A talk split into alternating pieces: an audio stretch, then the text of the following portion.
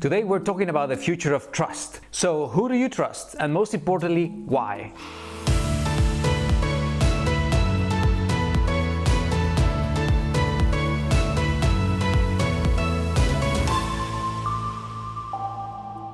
Modern society has existed thanks to the development of trust in centralized institutions. Historically, as the power of the state became more and more centralized, it became possible for us to outsource trust from individuals over to institutions. Today, for society to keep running, we need to trust in institutions that enforce the rule of law. But in this channel, we care about how these things relate to finance and banking, so let's put this into context.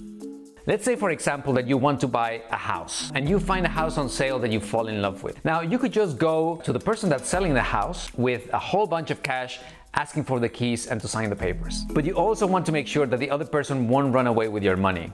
And you also want to make sure that all the paperwork is in order. Conversely, they will want to make sure that you're not paying them with funny money. So what you do is then you go and you engage a bank. And the bank can then act as an intermediary, guaranteeing that the transaction will take place through a process called an escrow. Through this process, the bank receives your money and holds the property titles. And once the transaction is completed and all the paperwork has been signed, then it releases the money to the seller and you are the official owner of a new property. This mechanism ensures that neither party is tempted to run away with their part of the sale. However, it's a slow process and of course it generates fees that the bank is only too happy to charge to both sides.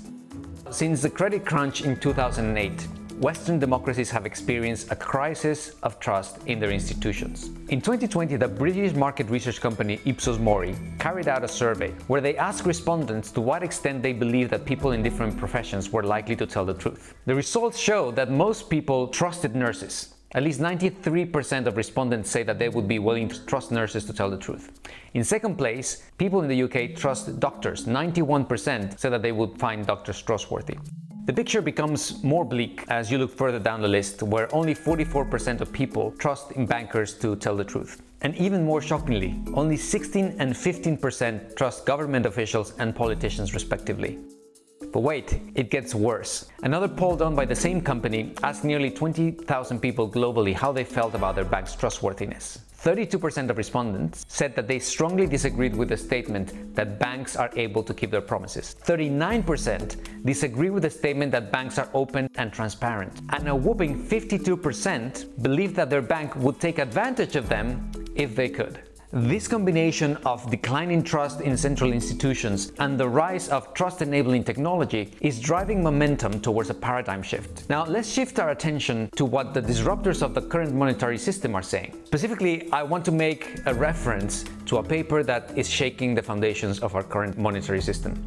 The paper was published in 2009 by Satoshi Nakamoto and it was titled Bitcoin a peer-to-peer electronic system. In this paper, Nakamoto stated, what is needed is an electronic system based on cryptographic proof instead of trust. This system will allow two willing parties to transact directly with each other without the need of a third party. So we are approaching the emergence of the trustless society. In the trustless society, transactions will depend less on contractual agreements and more on self-verifying and self-executing code. This means that in the next 5 to 10 years, we're going to see the locus of trust shifting dramatically from centralized institutions to individuals and from elites to groups of people like you and me.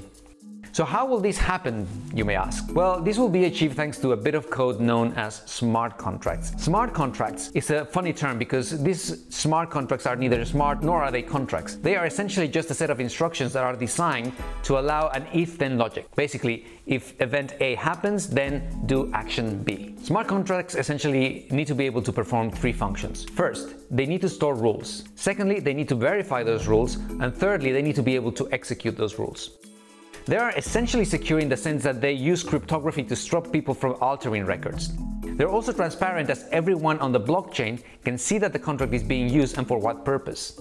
They are also third-party free, as they don't need a middleman like a bank or a government to verify its execution. They're autonomous as they can execute their own code, and they are also accurate since they don't rely on the gray areas of code and the interpretation of language and the meaning of words.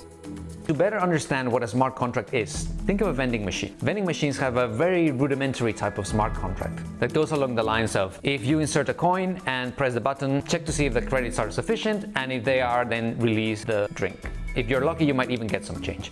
So, smart contracts are enabling a type of financial service called decentralized finance or DeFi. These services let people borrow and lend money to each other without the need of a bank. Instead, they use smart contracts and the blockchain to register transactions and to execute the code itself. There are already companies that are using smart contracts. Take, for example, the Dutch bank ING. ING created something called Finality, which is a blockchain based trade settlement system using smart contracts. The Swedish government created a system that's being used to prove the ownership of land using smart contracts. So, how could decentralized finance services and smart contracts impact you?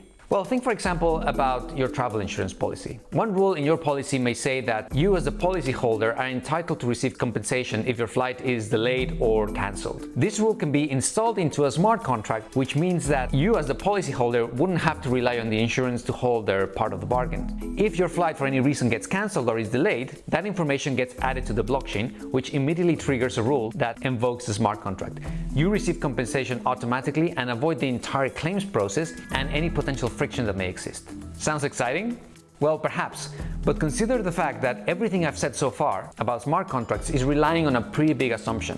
And this is the assumption that to benefit from this new technology, pretty much every aspect of your life would need to be recorded digitally. For a smart contract to work, there needs to be a digital record of your purchases. That means that your travel plans, your daily activities, and other events that are relevant to your life need to be recorded digitally. Leaving aside the obvious privacy concerns that are associated with this, code errors still remain the biggest reason why smart contracts have not been yet widely adopted. To help minimize the risk of code errors, third-party companies are starting to offer code auditing services for smart contracts. This suggests that perhaps the trust is not being removed, but instead is actually just being transferred from the individual to the code and therefore to the coders. Technology is always exciting, but there are always things to consider before we run indiscriminately to adopt new innovation. For example, could distributed trust lead back to centralized power? Take Amazon, Alibaba, or Facebook. They might have begun as ways to democratize commerce and information, but conversely, they have become centralized behemoths in control of our data. It is also true that most of us don't understand legal terminology. So, does this mean that we will have to also, on top of that, grapple with understanding code? And perhaps most fundamentally of all questions, do we really want to live in trustless societies where the magic dust that enables us to relate to each other is replaced by cynicism and distrust? Thank you so much for listening. If you've enjoyed this podcast, please be sure to subscribe to our channel or check out our website at nordicfintechmagazine.com for more transformational thought leadership.